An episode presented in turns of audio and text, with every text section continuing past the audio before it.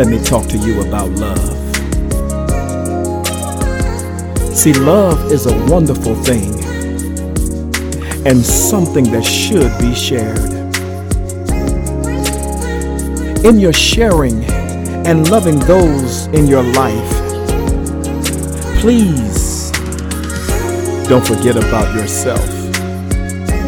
Oftentimes, people spend so much time on everyone else that they neglect themselves. You may listen to this and feel like, how can someone not love themselves? It's not as uncommon as you may think. Listen to this. You may not love yourself because of what you've heard from those that were supposed to love you.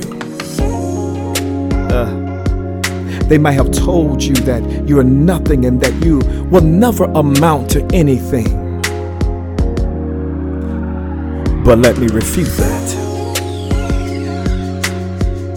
and tell you that you're everything that you've been created to be.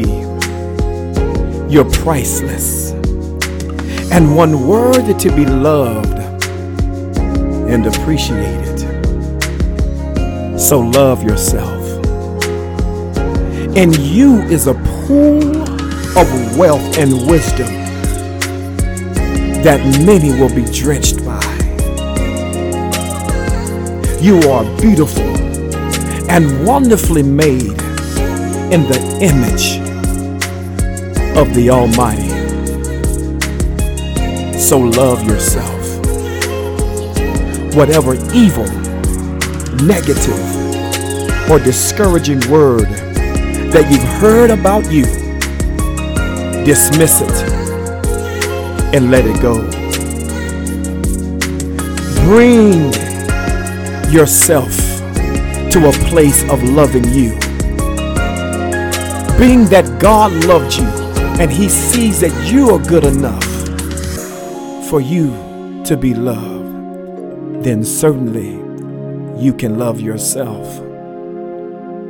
So love yourself.